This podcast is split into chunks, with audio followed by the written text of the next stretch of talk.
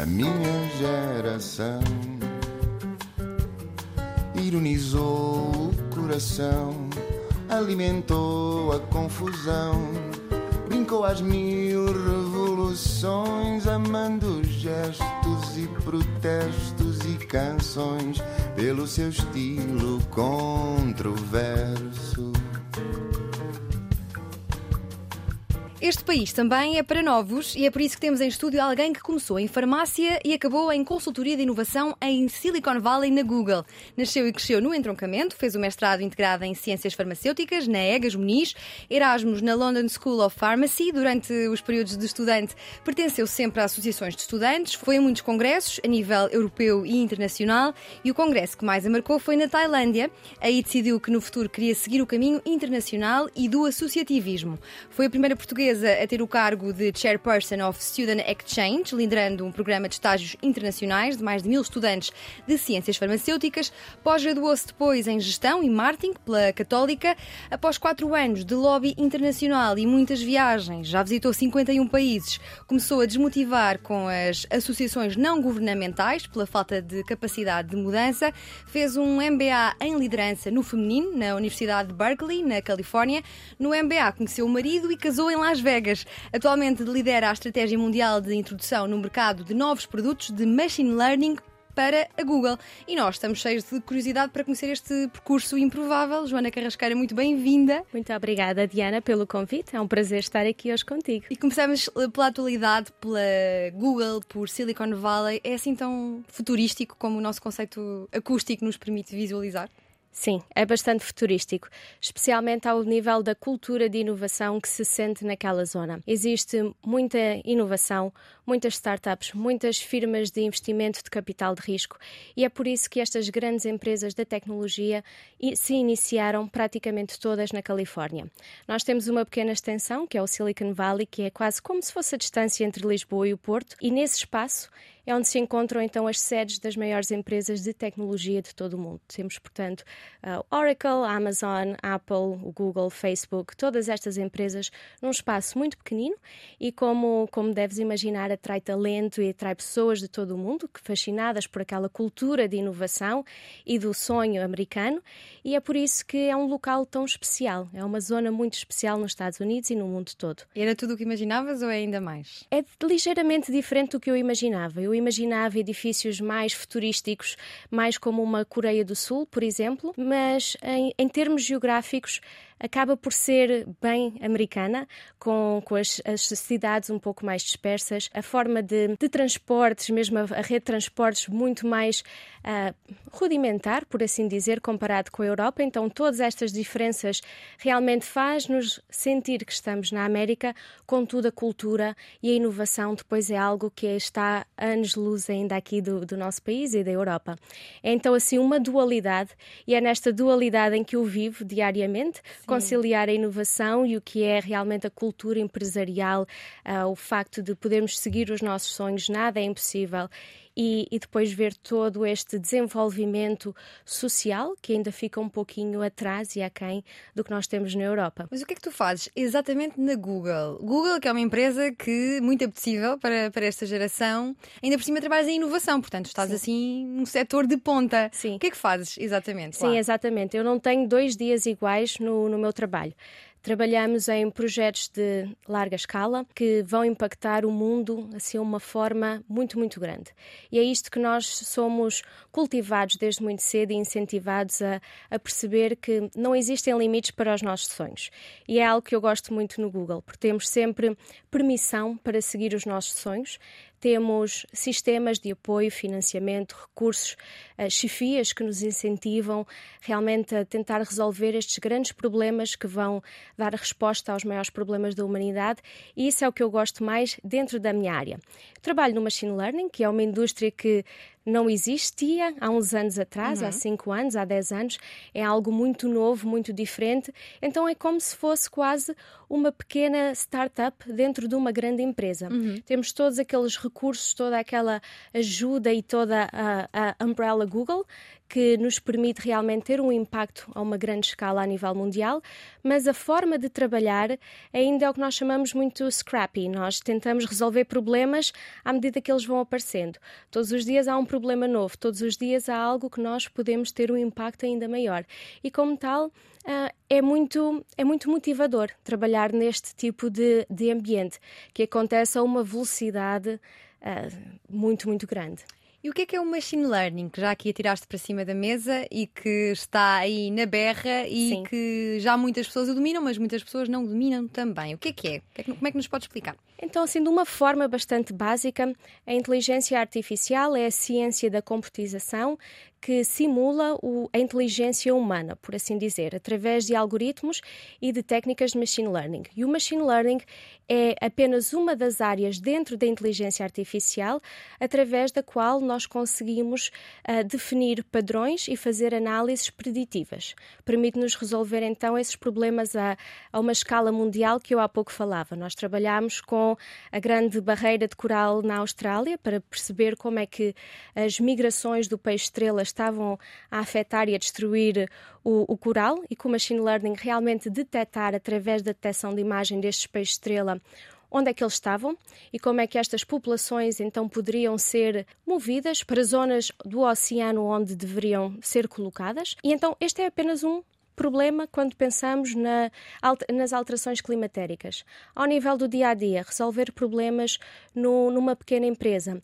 Quando temos uma loja, por exemplo, uma garagem de reparação de carros, através da análise dos dados desses carros, marca, qual foi o serviço, queremos perceber como é que podemos aumentar a produtividade daquele tipo de negócio. Sim. Temos então vários tipos de dados relativamente ao reparo dos carros, a cor, a marca, o tipo de serviço que foi prestado, e com isso conseguimos fazer uma análise de dados e perceber qual é o número de horas que vai ser despendido no futuro a reparar o tipo de carro que vai entrar naquela garagem.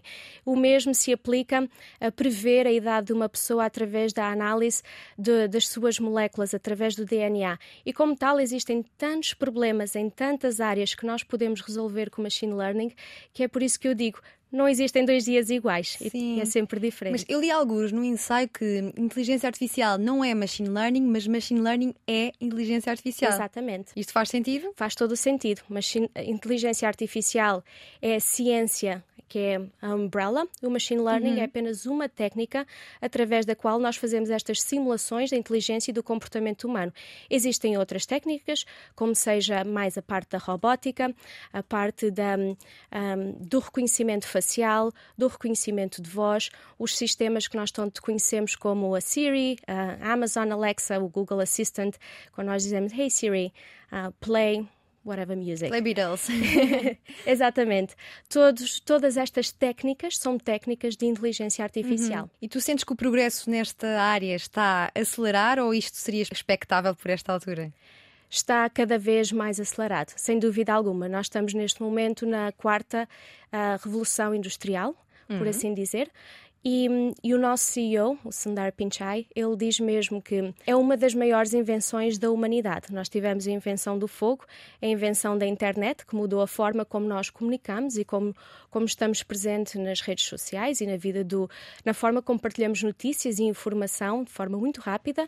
E agora o machine learning vai então acelerar toda a produtividade de negócio e de resolução de problemas a grande escala. E o que é que tu dirias que é fácil de substituir com machine learning? Eu não gosto de pensar em substituição, eu gosto de pensar em complementaridade. O machine learning vai nos dar uma maior capacidade de análise de dados, de agregação de dados, e com toda a informação conseguiremos fazer melhores decisões no futuro. Eu não considero que a tecnologia, por certo, vai substituir algumas das profissões que temos hoje em dia, faz parte da evolução, foi assim no passado, será assim no futuro, mas vão também abrir muitas portas a novas profissões que não existem ainda hoje em dia. Eu devo estar preocupada em perder o emprego? Não, de todo. Mas podemos pôr o machine learning a fazer perguntas ao serviço da Diana, a fazer a escrita de guiões, a fazer perguntas através de prompts, dicas que nós damos aos nossos modelos. E a Diana pode dizer, eu quero fazer um guião sobre um filme. Não sei o que é que tu gostas, Diana, os Beatles? Gosto de Beatles, gosto de cinema italiano. Então, cinema italiano. A Diana pode dar essas dicas ao modelo de machine learning e então o modelo vai fazer uma proposta de guião para um filme realizado pela Diana e a Diana vai depois adicionar detalhes pessoais, característicos seus, ao guião que a machine learning escreveu. Então nós podemos ter aqui uma espécie de machine learning ou inteligência artificial, ouvir a nossa conversa e aí pesquisar coisas que vais dizendo e dando perguntas para fazer este guião ainda mais extraordinário do que vai ser. E dar sugestões também, uma vez que está a recolher informação sobre o tópico e o contexto da nossa conversa, também a localização, estamos em Portugal a falar em português, algumas palavras são, na língua portuguesa, são iguais também em espanhol, pronúncia diferente, claro, contexto diferente. E quando o significado é diferente, é importante também perceber qual é a nossa localização para que então o modelo de machine learning tenha mais informação, mais dados sobre o nosso contexto, a nossa situação real, para nos dar então essas tais propostas de futuro baseadas no que é o nosso contexto. Então, eu perguntava-te o que é fácil de substituir, ou melhor, complementar com machine learning, e agora pergunto-te o que é difícil de complementar ou de substituir. O que é difícil? É uma ótima pergunta. O machine learning vai realmente dar-nos muitas novas formas, por assim dizer, de tomar decisões.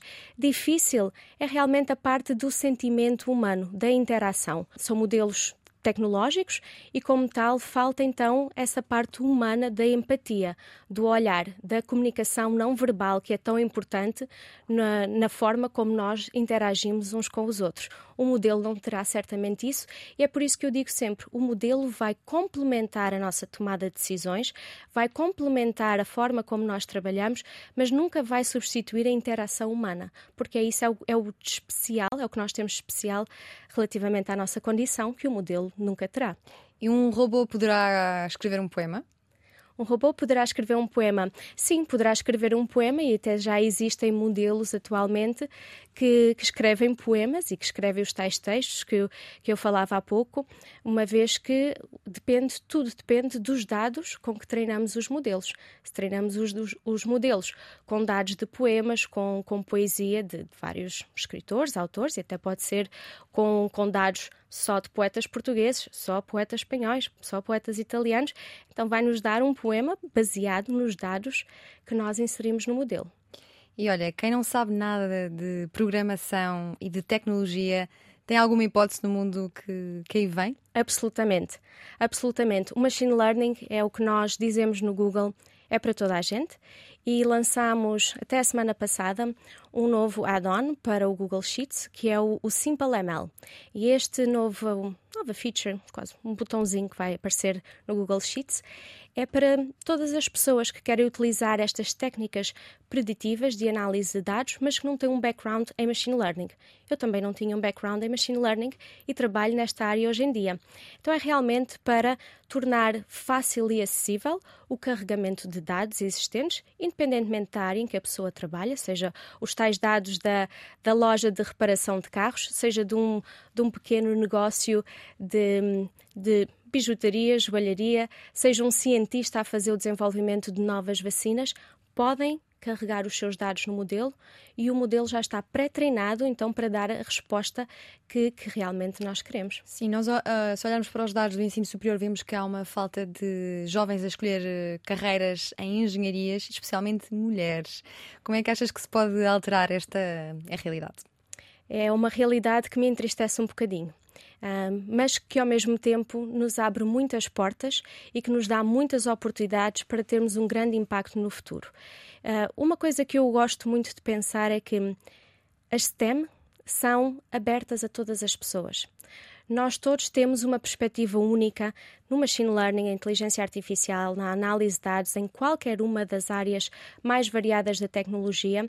A nossa perspectiva é bem-vinda. E é necessária, porque a forma como eu encaro um problema é diferente da forma como outra pessoa encara esse problema.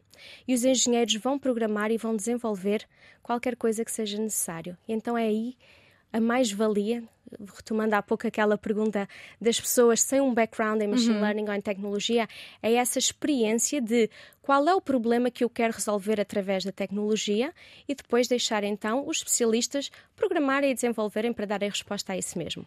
Quanto às mulheres, Nós fazemos uma conferência a nível mundial de Women in Machine Learning no Google, exatamente com o objetivo de atrair mais mulheres para este tipo de carreiras. Mostrar que já existem pessoas a abrir caminho, que estão a dar um exemplo, um role model, e depois realmente criar políticas dentro das empresas, uma cultura que seja aberta, que seja um espaço safe space, que nós chamamos tantas vezes, para que as mulheres se sintam, e outras minorias, qualquer minoria que não esteja tão representada nesta área, sinta que tem o seu espaço, a pessoa pertence. Sim. Tu falavas de STEM, para os ouvintes mais desatentos ou que não conheçam o significado, é um acrónimo para Science, Technology, Engineering e Mathematics, não é? Exatamente. Serias capaz, conseguirias escrever um livro para crianças sobre conceitos difíceis tipo Stable Diffusion ou Black Propagation ou Deep Learning? Achas que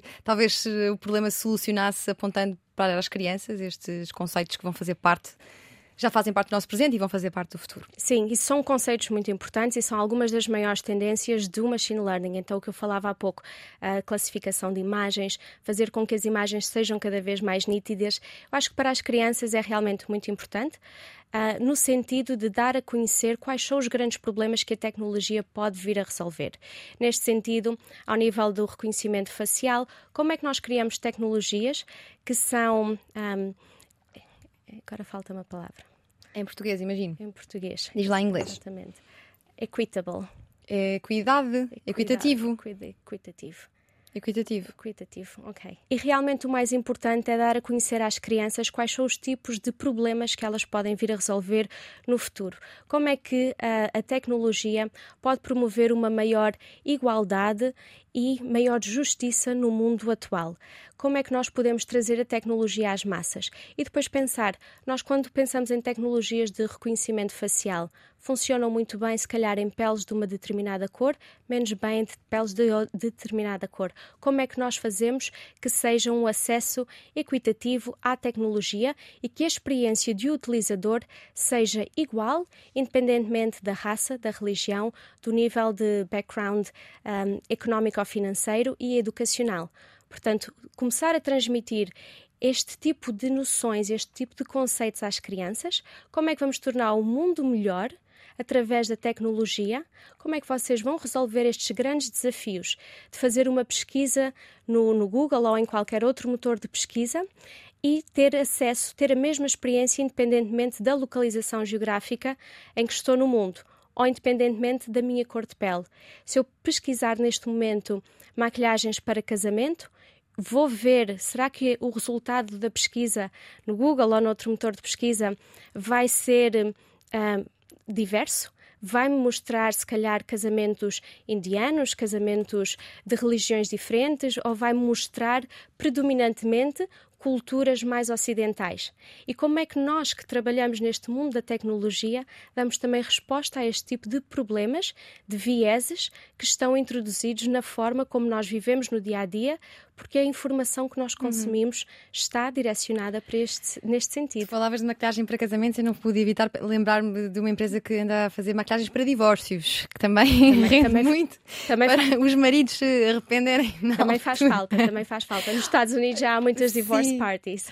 Olha, nestas últimas semanas temos assistido a descobertas muito significativas na área de inteligência artificial, como o ChatGPT, o Lensa AI, o Midjourney, o DALL-E, que é o meu preferido. Achas que a pandemia foi produtiva para os programadores, para os desenvolvedores de inteligência artificial? Penso que sim, porque tivemos que aprender a colaborar de uma forma muito mais próxima e online, mas também houve uma aproximação muito grande à vida das pessoas. O online, o que é que realmente importa? Quais são realmente os grandes problemas e os grandes desafios que nós queremos resolver no futuro?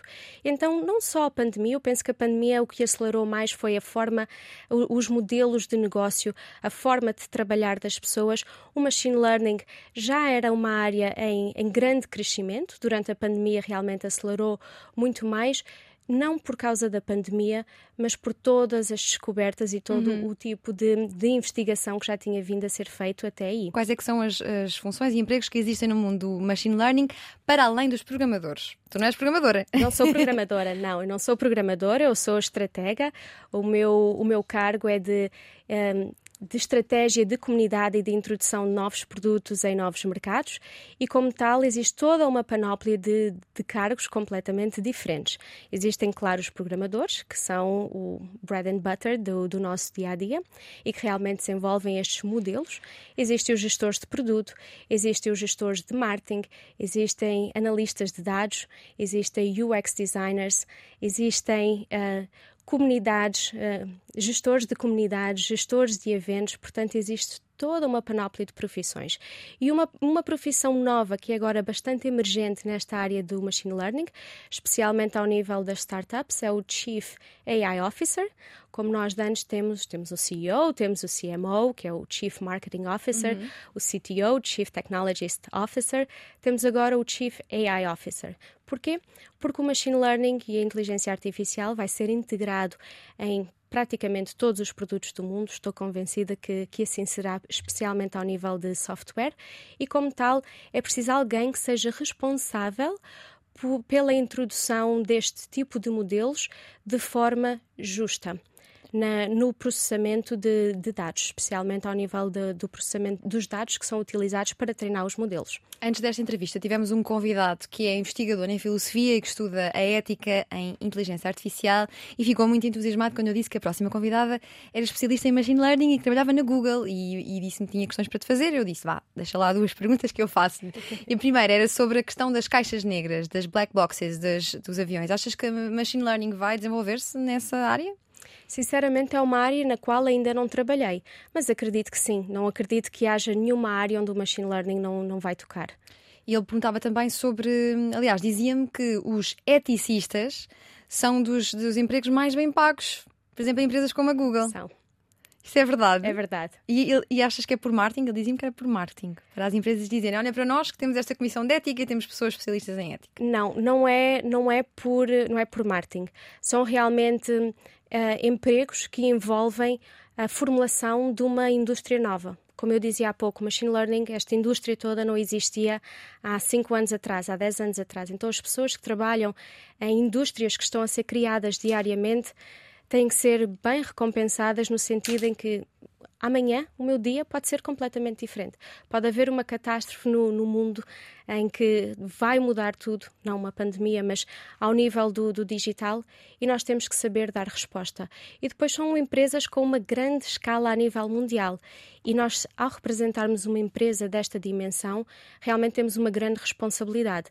E como tal, tem que ser realmente bem recompensado. Sim. Então dirias que a ética está na ordem de prioridades de empresas como a Google? Está na ordem de prioridades de empresas como o Google e outras empresas de tecnologia, sim, no sentido em que os dados que nós utilizamos no treinamento, por assim dizer, destes modelos têm que ser dados éticos diversos. É por isso que as equipas que trabalham em tecnologia têm que ser diversas, com pessoas com backgrounds, perspectivas completamente diferentes, porque só assim realmente construímos produtos que vão ser acessíveis e que vão poder ser utilizados por toda a gente, independentemente se tem um background em machine learning ou não.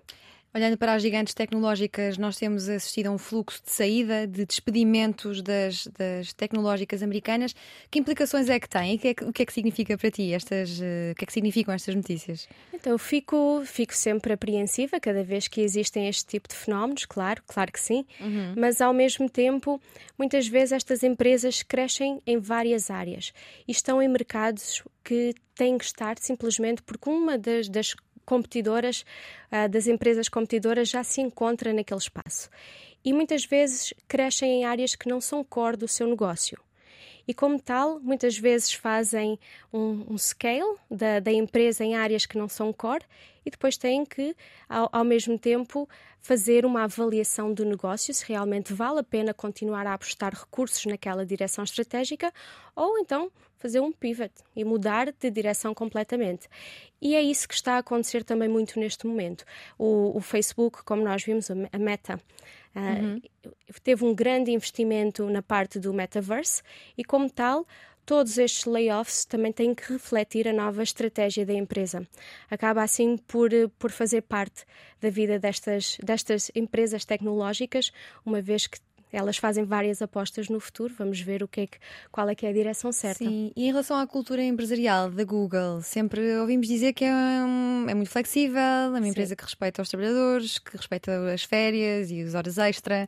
É mesmo assim? É mesmo assim. É mesmo assim. Existe um filme que é o filme dos estagiários, que foi gravado no Googleplex, que é o coração do Google, mesmo em Silicon Valley, e eu trabalho no edifício exatamente ao lado onde o filme foi realizado. E a cultura é exatamente assim. Pessoas inteligentes, pessoas que se preocupam com os colegas e com o usuário, em fazer o que realmente está certo, desenvolver a tecnologia certa e colocá-la no mercado se realmente trouxer algum benefício para a humanidade. Se não trouxer, também não vale a pena investir os tais recursos que dizíamos há pouco nessa área estratégica. E as políticas da empresa são realmente excelentes nesse sentido. Temos flexibilidade e existem 9 princípios de inovação no Google, em que o primeiro de todos é nada é impossível. Muitas vezes a tecnologia aqui ainda não chegou lá e cabe-nos a nós trabalhar no dia-a-dia até desenvolvermos a tecnologia necessária para resolver aquele problema. Há alguma semelhança com a cultura empresarial portuguesa? Então, eu trabalhei pouco tempo em Portugal, mas... Desiludiu-te? Desiludiu-me um bocadinho. As formas de gestão, algo tradicionais? Muito tradicionais as formas ainda de gestão em Portugal. Já existem empresas que estão realmente a inovar e que têm esta preocupação pela felicidade do colaborador, que é algo que no Google está sempre presente. No dia-a-dia, na forma... Afeta a produtividade também. Afeta muito a produtividade, a forma como colaboramos e a forma também como nós produzimos novos produtos e novos serviços. Quando as equipas estão motivadas e felizes, trabalham de forma mais eficiente. E é realmente isso que eu senti falta em Portugal. Era a falta de... As ideias podem vir de qualquer lado, nós devemos ter a licença para seguir os nossos sonhos e fazer realmente algo que vá acrescentar valor aos nossos clientes, ao nosso usuário, seja quem for o nosso público-alvo. E aqui sim, não senti isso. Ainda havia muita cultura tradicional de eu sou o chefe e esta é a direção correta. Enquanto no Google, qualquer pessoa, independentemente do seu nível de senioridade... Sénior ou não. Exatamente. Eu nunca vou voltar. Independentemente do nível de senioridade, nós podemos apresentar as nossas ideias, o nosso pitch, e desde que tenhamos dados que sejam suficientemente bons para sustentar a nossa proposta, então essa poderá ser uma das saídas estratégicas. Então, e o que é que Portugal pode fazer para modernizar mentalidades nas empresas, tendo em conta que os seus ativos, como tu, estão pessoas... a sair para fora? Exatamente. Eu penso que a primeira coisa que nós devemos modernizar em Portugal é realmente a forma de trabalhar e a mentalidade.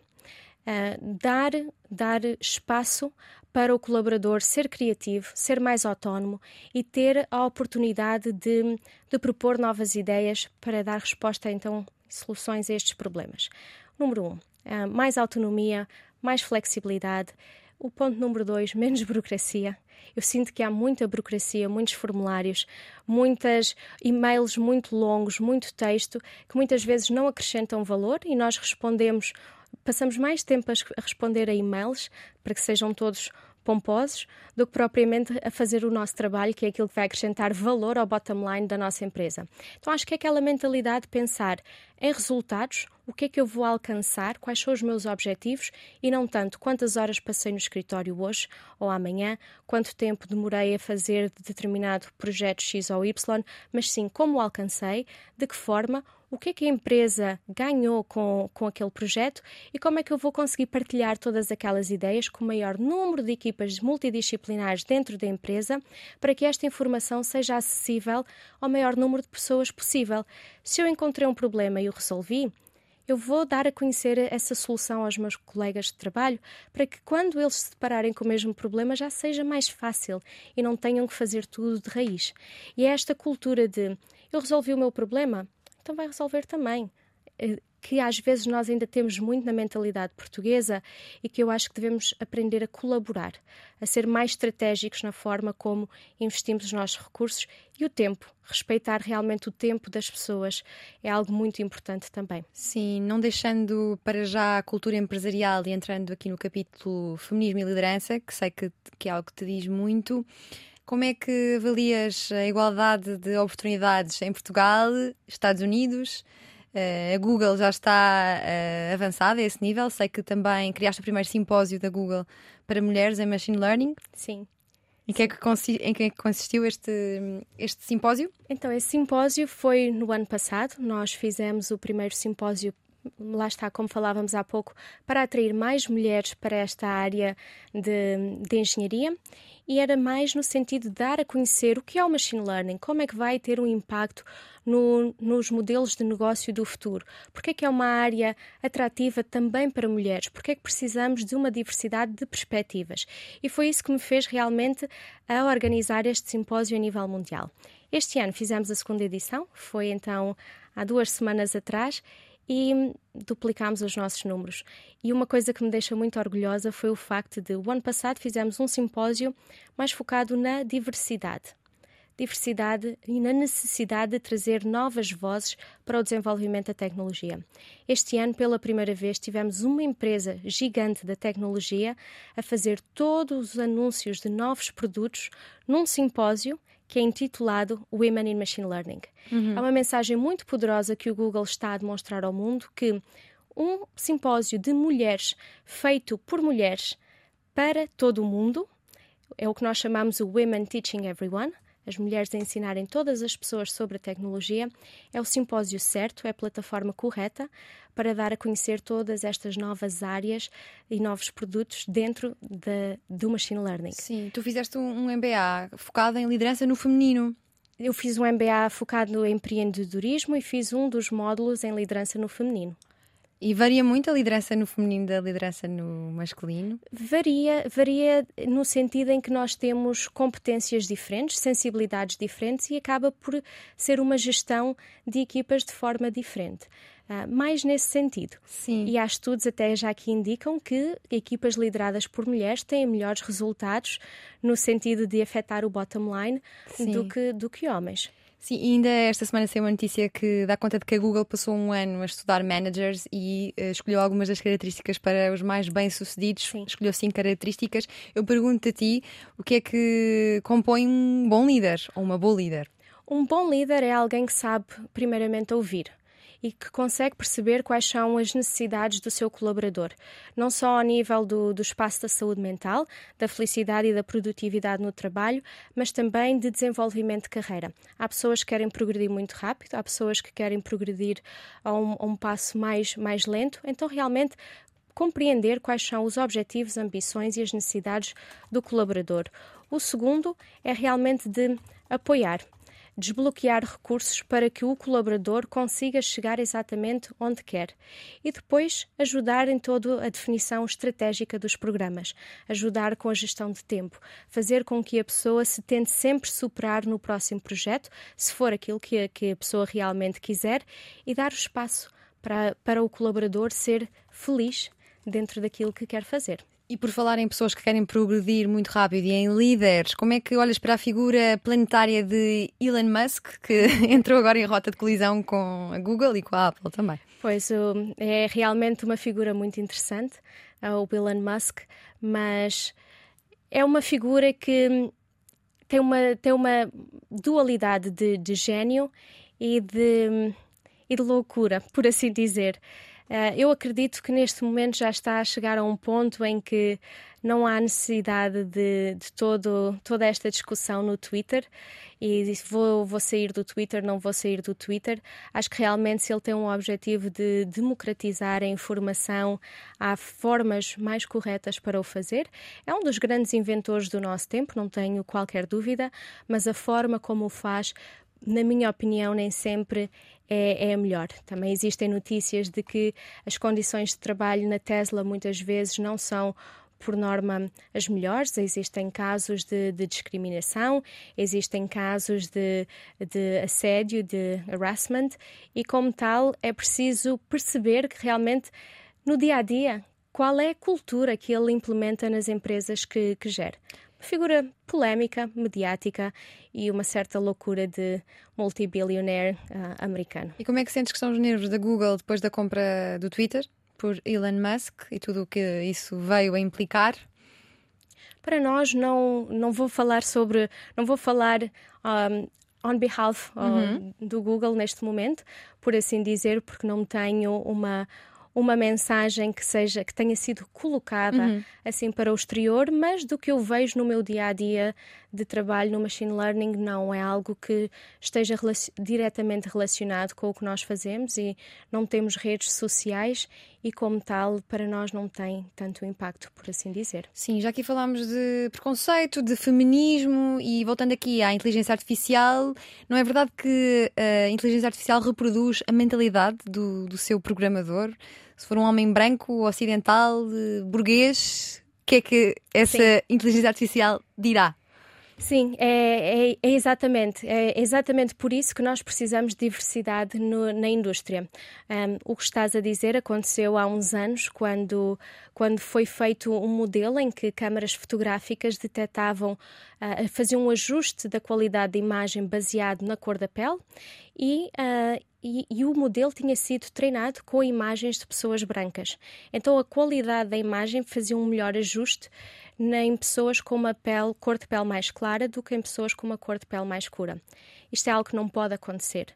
É impossível disto acontecer numa sociedade justa e equilibrada. E como tal, é por isso que eu dizia há pouco, trazer pessoas, perspectivas diferentes para a tecnologia é extremamente importante. E os eticistas têm aqui algum papel? Como é que Google ou empresas equiparáveis podem preparar para vencer esta luta? Gestores de produto têm um papel muito, muito importante no que nós chamamos a ética e a responsabilidade social dos modelos de machine learning, primeiramente para identificar quais são todas, dentro do ecossistema, quais são as áreas onde nós poderemos introduzir um viés.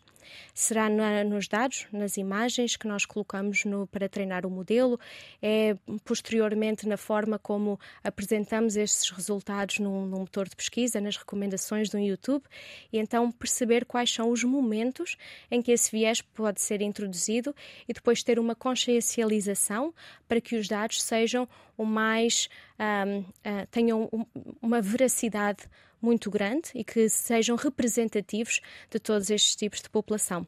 Um ótimo exemplo, só para dar aqui um exemplo do que eu estou a dizer, para ser menos... Para ser mais ilustrativa. Para ser menos abstrata, exatamente. No YouTube, quando estamos a consumir um conteúdo de um youtuber, não sei, que se parece brasileiro. Comigo. Ah, okay. Ou brasileiro, pode ser. Também parece brasileira, ok. Então, um youtuber que se parece mais comigo. Todas as recomendações no passado que eu iria receber após visualizar aquele vídeo seriam pessoas que se iriam parecer com aquele youtuber que eu assisti. Então existe uma grande preocupação de trazer novas vozes de criadores de conteúdos para as recomendações. Se eu estou, voltando àquele exemplo, falávamos da maquilhagem dos casamentos e dos divórcios. Se eu estou a ver um vídeo sobre maquilhagem de casamento ou divórcio, qual é a sugestão ou qual vai ser a recomendação seguinte? Vai ser com a mesma cor da pele? Vai ser da mesma localização geográfica?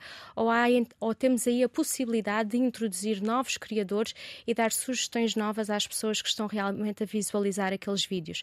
E são áreas muito interessantes, porque são problemas, eu falando aqui novamente nos problemas, que nós não pensámos há uns anos atrás. Simplesmente pensámos, este conteúdo, a pessoa quer consumir mais deste tipo de conteúdo, mas calhar o que a pessoa quer consumir é mais vídeos de liderança. Quer ver um vídeo sobre liderança no feminino. Existem líderes femininas maravilhosas em todas as partes do mundo, inspiradoras. Porque é que eu vou continuar a receber sugestões do mesmo perfil de pessoa? Quanto maior for a diversidade de vídeos e de opiniões, maior será o enriquecimento pessoal para mim enquanto consumidora desse tipo de conteúdos. Vamos melhorar, e é este o nosso objetivo, a tolerância a nível social. Vamos melhorar aspectos do cotidiano das pessoas e desmistificar conceitos de que existem estes estereótipos já associados a determinados padrões da nossa sociedade. Pondo aqui os olhos no futuro, em áreas de nicho, vai existir um espaço para experts humanos trabalharem como curadores de AI, ou é expectável de que nem isso mesmo vá ser necessário? Vai ser sempre necessária a intervenção humana. Os modelos de machine learning, a tecnologia, nunca vão substituir a intervenção humana. O mesmo falamos no diagnóstico médico. Os modelos de machine learning poderão analisar imagens médicas e facilitar o diagnóstico, especialmente ao nível do cancro, de imagens cancerígenas, o que são tumores, o que são falsos positivos, mas o diagnóstico final será sempre feito por um médico, com complementaridade destes sistemas de análise de dados e de, então, recomendações. Por isso, o humano será sempre indispensável. Sim. Joana, quem entrar a meio desta conversa fica a pensar que temos aqui uma engenheira formada em tecnologia e inteligência artificial, quando não é nada disso. Mudaste radicalmente de carreira, começaste em ciências farmacêuticas.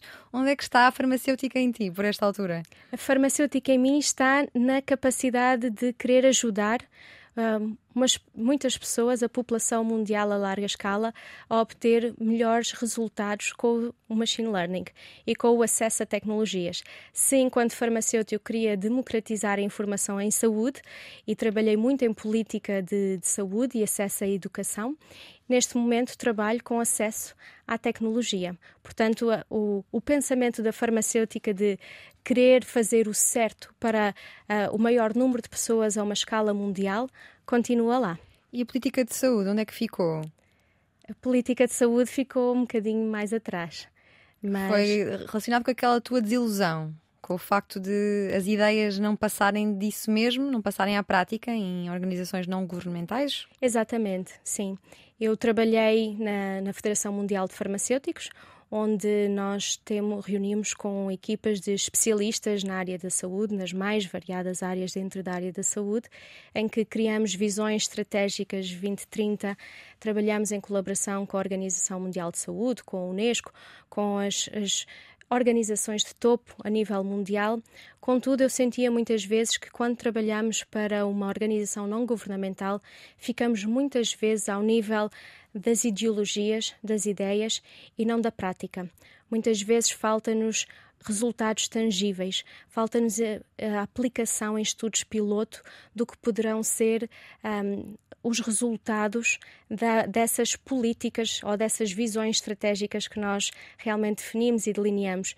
E era isso que me deixava então desiludida, era a falta de resultados, de hands-on, de mexer na massa, por assim dizer, arregaçar as mangas e realmente criar projetos que iam mudar a vida das pessoas. Mas a tua carreira começa então na ordem dos farmacêuticos, sim, com uma prova em que, em vez de falares bem, vais falar do que está menos bem na ordem. O que é que estava menos bem nessa altura e o que é que poderia melhorar agora? Nessa altura era a aproximação aos estudantes. Então, quando fui para a Ordem dos Farmacêuticos, o meu sonho era terminar a minha carreira na Ordem dos Farmacêuticos. Nunca se sabe se ainda irá acontecer, mas realmente foi lá então que comecei como estagiária na secção regional de Lisboa e o que eu identifiquei durante a entrevista foram os pontos em que a Ordem se poderia aproximar mais aos estudantes, ouvir mais vozes da nossa juventude e realmente englobar todo este tipo de feedback nas suas estratégias, para que não fosse uma organização tão insular, por assim dizer, e mais colaborativa com os estudantes, com as associações de estudantes e com o Ministério da Saúde também, com os grandes players da saúde a nível nacional. Sim, a indústria farmacêutica, esta expressão, quando a ouvimos, quase sempre vem com um tom de uma entidade malévola, a indústria farmacêutica que inventa doenças e problemas para faturar, para ganhar dinheiro. Esta ideia, tantas vezes veiculada, tem alguma percentagem de verdade? O que é que podes dizer sobre a indústria farmacêutica? A indústria farmacêutica também varia muito de país para país, entre o mercado norte-americano e o mercado europeu. Existem regras e existe legislação relativamente ao que a indústria pode fazer e não. Nos Estados Unidos, a indústria farmacêutica pode fazer promoção de medicamentos diretamente à população e aqui na Europa o mesmo não pode ser feito. E é completamente diferente a forma como é feita esta promoção e educação para a saúde. É uma palavra que muitas vezes, sim, causa assim um pouquinho de atrito nas pessoas, indústria farmacêutica, mas eu tenho vindo a assistir a uma mudança de paradigma, especialmente nos últimos anos, em que a indústria se preocupa mais em prevenir a doença e colaborar com estas associações médicas, associações não governamentais, no sentido de promover a educação para a saúde e não só o tratamento da saúde.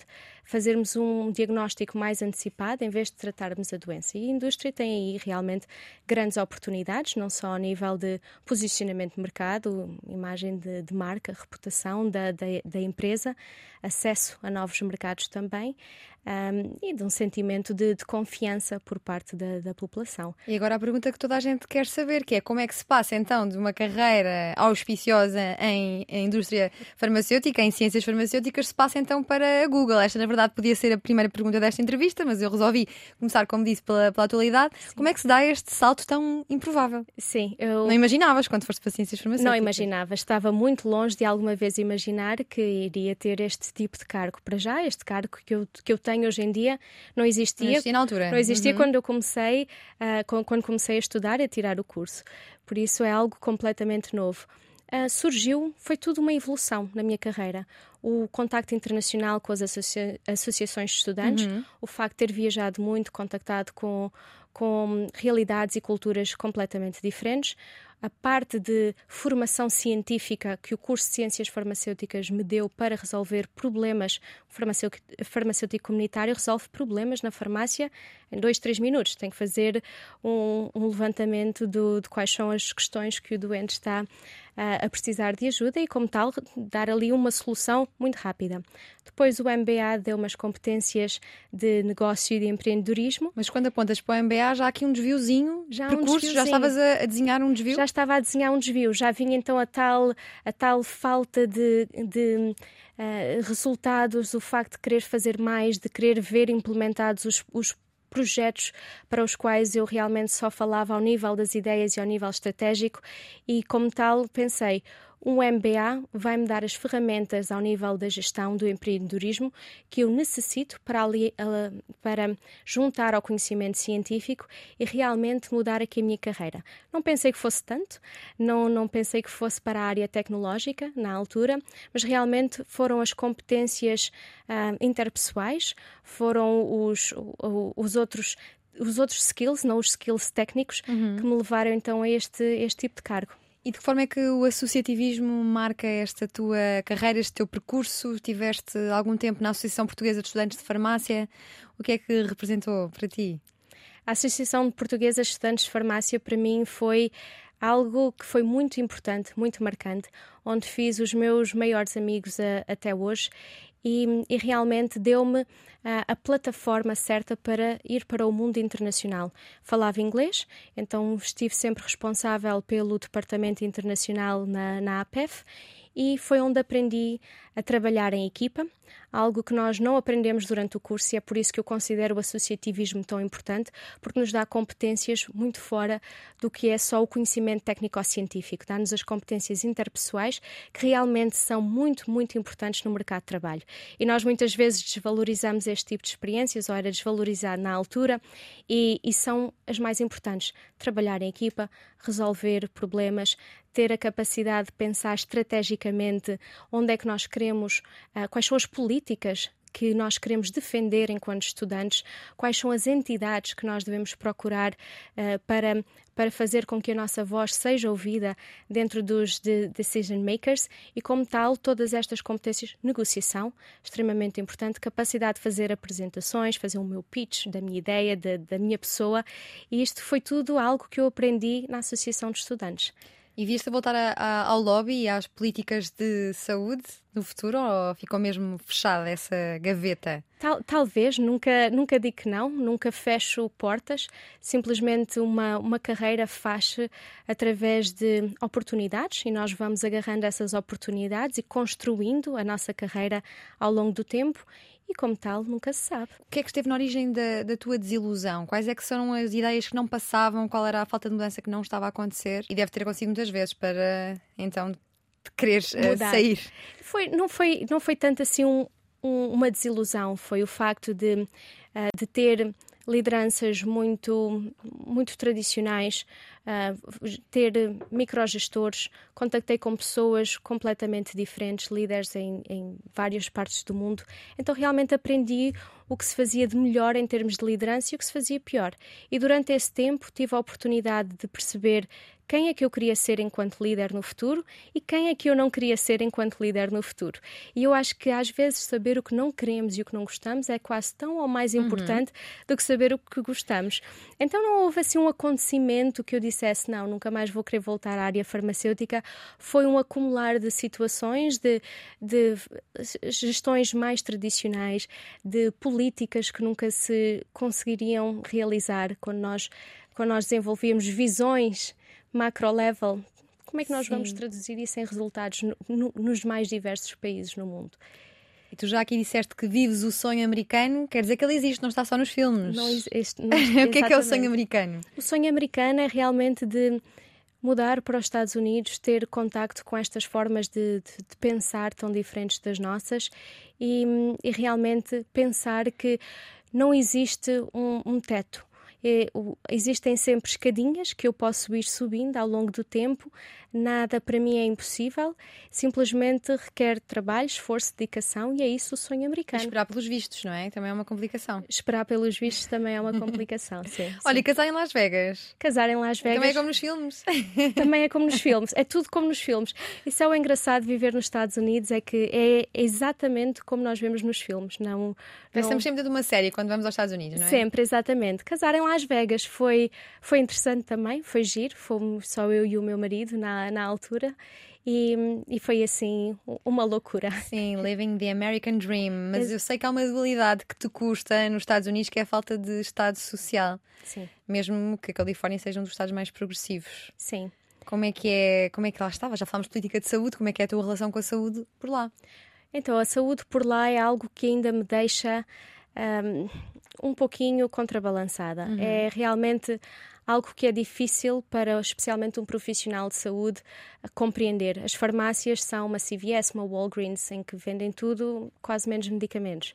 Portanto, estás nesse espaço que devia ser um espaço de saúde, há batatas fritas, há bebidas alcoólicas, há tabaco, há tudo. Como é que nós podemos encarar a farmácia como um espaço de saúde? Não é. É uma loja de conveniência, praticamente, que emprega farmacêuticos. Então, nesse tipo de conceito, o nosso conceito de farmácia está muito mais avançado aqui na Europa e aqui em Portugal também. Ou pelo menos eu gosto mais deste tipo de modelo de proximidade às populações e às comunidades. Nos Estados Unidos, a saúde é realmente um privilégio social, enquanto para nós é um direito, para eles é um privilégio. E nós temos acesso ao seguro de saúde através da entidade empregadora. E claro que se a entidade empregadora for uma multinacional, uma gigante tecnológica, temos acesso aos melhores cuidados de saúde, tecnologia de ponta. E se não tivermos essa oportunidade de trabalhar para uma grande empresa, realmente a pessoa não tem o mesmo acesso. Ok, então quem trabalha na Google tem essa parte assegurada? Tem. Pronto, good news, fico contente por ti. Faz parte dos tais benefícios que falávamos há pouco, sim. Olha, em relação à falta de interesse do país no talento imigrado, sentes que existe esta falta de interesse numa altura em que existem 2 milhões de portugueses imigrados e 30% com um curso superior? Eu não sei se será falta de interesse, mas eu sinto que não há uma grande proximidade com as comunidades jovens emigrados e que poderíamos fazer muito mais programas de aproximação. Proximidade. Exato. E que poderíamos fazer muito mais programas de aproximação às comunidades de jovens que estão espalhados por todo o mundo. Simplesmente porque nós já contactámos com culturas diferentes, formas de trabalhar diferentes e há ótimas ideias que podemos trazer para serem implementadas em Portugal, ao nível da gestão de empresas, cultura de inovação, de flexibilidade e novas políticas na forma como trabalhamos. Mas também existem coisas muito boas que nós fazemos em Portugal que poderia ser levado para outros países, como falávamos há pouco, o modelo de farmácia, sendo um desses tópicos que poderíamos então levar lá para fora. Gostava de ver mais políticas de incentivo, então, para que os jovens portugueses sintam que quando regressam a Portugal, regressam à casa-mãe, que são bem acolhidos e que simplesmente não viraram as costas ao país e quiseram ir rumar a novos países. Acho que os nossos governos podem realmente ter aqui uma grande oportunidade, um grande talento fora do país para com quem trabalhar. Eu sei que tu ouves muitos podcasts dedicados à produtividade. É mesmo verdade? Duas perguntas. É mesmo verdade que as pessoas nos Estados Unidos são mais produtivas, são até altamente produtivas? E o que é que nós podemos fazer por cá para sermos todos mais produtivos? Já que ouves tanto podcast, imagina, tinhas assim umas dicas prontas para me dar. Existe uma maior preocupação com a produtividade nos Estados Unidos, simplesmente porque eles têm muito este conceito do time is money e, como tal, se eu invisto o meu tempo a estar presente em determinado evento, em determinada tarefa, é porque realmente vou estar a 100% e não vou estar a 50%. Se eu marquei uma reunião de meia hora, de uma hora, eu vou dar o meu melhor durante aquela reunião. Eu tenho respeito pelo meu tempo, mas eu tenho respeito pelo tempo do outro também. E nesta forma, nesta forma de trabalhar, acaba por ser tudo muito produtivo, no sentido em que já preparo as minhas reuniões, são sempre de meia hora. Nós trabalhamos em blogs de meia hora no Google e fazemos já um update de tudo o que aconteceu, tudo o que vai acontecer. Há problemas, não há problemas? Está feito. Então, com esta restrição de meia hora há logo menos possibilidade de que se percam em assuntos não mais triviais, não é? Exatamente, assuntos não relacionados com o que vai ser discutido nessa reunião. E como tal, focamos sempre as reuniões e a gestão do tempo ao nível das ideias, das discussões, das prioridades e não do hoje está sol, amanhã não está e agora o que é que vais fazer no fim de semana. Temos tempo também alocado para este tipo de conversas. Muitas vezes marcamos o café à meia da manhã, outra meia hora, ou o almoço com a equipa, com os colegas de equipa, mas existe muito o conceito e a preocupação de maximizar o meu dia. Eu verifiquei que para mim e para a minha equipa o que é melhor é fazermos teletrabalho à segunda e à sexta-feira e terça, quarta e quinta nós vamos ao escritório e temos um modelo híbrido. E a equipa acordou que esta é a nossa forma de trabalhar. Segundas e sextas só vamos realmente marcar reuniões se for realmente necessário, se houver algo que seja uma prioridade muito grande. Às terças só fazemos reuniões. Quartas e quintas fazemos blocos de manhã, blocos de tarde, ou com reuniões ou com trabalho individual. Tudo para trabalhar quando estamos com a flow, por assim dizer. Se é reunião, não vamos parar o mindset de reunião daquele dia para ir fazer trabalho individual. É este começa para, que muitas vezes introduz a falta de produtividade no dia-a-dia e que nós tentamos eliminar ao máximo. E tu não trabalhas só na Google, tens também uma empresa de consultoria de inovação. Joana, eu pergunto o que é uma empresa mais inovadora e já agora também quer perceber o que é a transformação digital, essa expressão que não nos sai da boca, mas que muitas vezes nem sabemos bem o que é que significa. A transformação digital é utilizar a tecnologia para sermos então mais produtivos. Qual é a ferramenta ideal para a comunicação interna? Quais são os documentos ou a plataforma que devemos utilizar? Assegurar que todos os colaboradores têm formação dentro das áreas tecnológicas ou das plataformas que nós queremos introduzir na empresa, assegurar que existe sempre também, não só formação, mas também um espaço para dar resposta a problemas, a desafios que as pessoas tenham e que para fazer com que a tecnologia seja acessível a todos. E é isso mesmo que a transformação digital vem fazer, acelerar processos, tomada de decisões e a forma como colaboramos no dia-a-dia. E o que é que aprendeste em Can't Hurt Me, de David Goggins, que é um dos seus livros preferidos? É um dos meus livros preferidos. A não desistir, sempre a conseguir seguir para a frente, sempre a tentar fazer mais e melhor. Eu sou a minha própria competição. Não me comparo a mais ninguém, porque mais ninguém está a viver a minha vida, a tomar as minhas decisões e, como tal, eu estou no meu caminho, no meu rumo e é com isso mesmo com que eu tenho que trabalhar no dia-a-dia. É comigo, tornar-me ser cada dia melhor do que era no dia anterior. E é por isso que eu adoro o livro, o podcast que ele tem. A narração do livro é fantástica, porque ele faz quase um podcast entre a narração de capítulos e dá-nos assim, um conhecimento muito prático, muito tangível, aquelas dicas de produtividade, mindset que eu então gosto muito. E o que é que dirias a uma jovem de 18 anos agora a matricular-se no curso de Ciências Farmacêuticas? dizia: aprende inglês.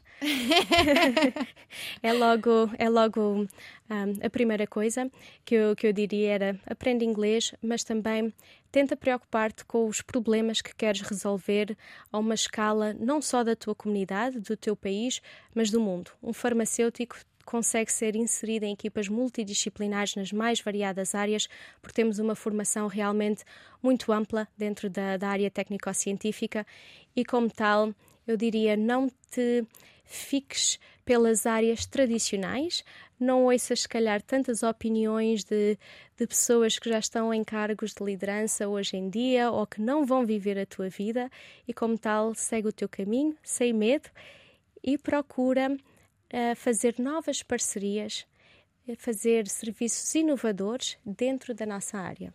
E do entroncamento, o que é que te ficou? Do entroncamento fica a minha família.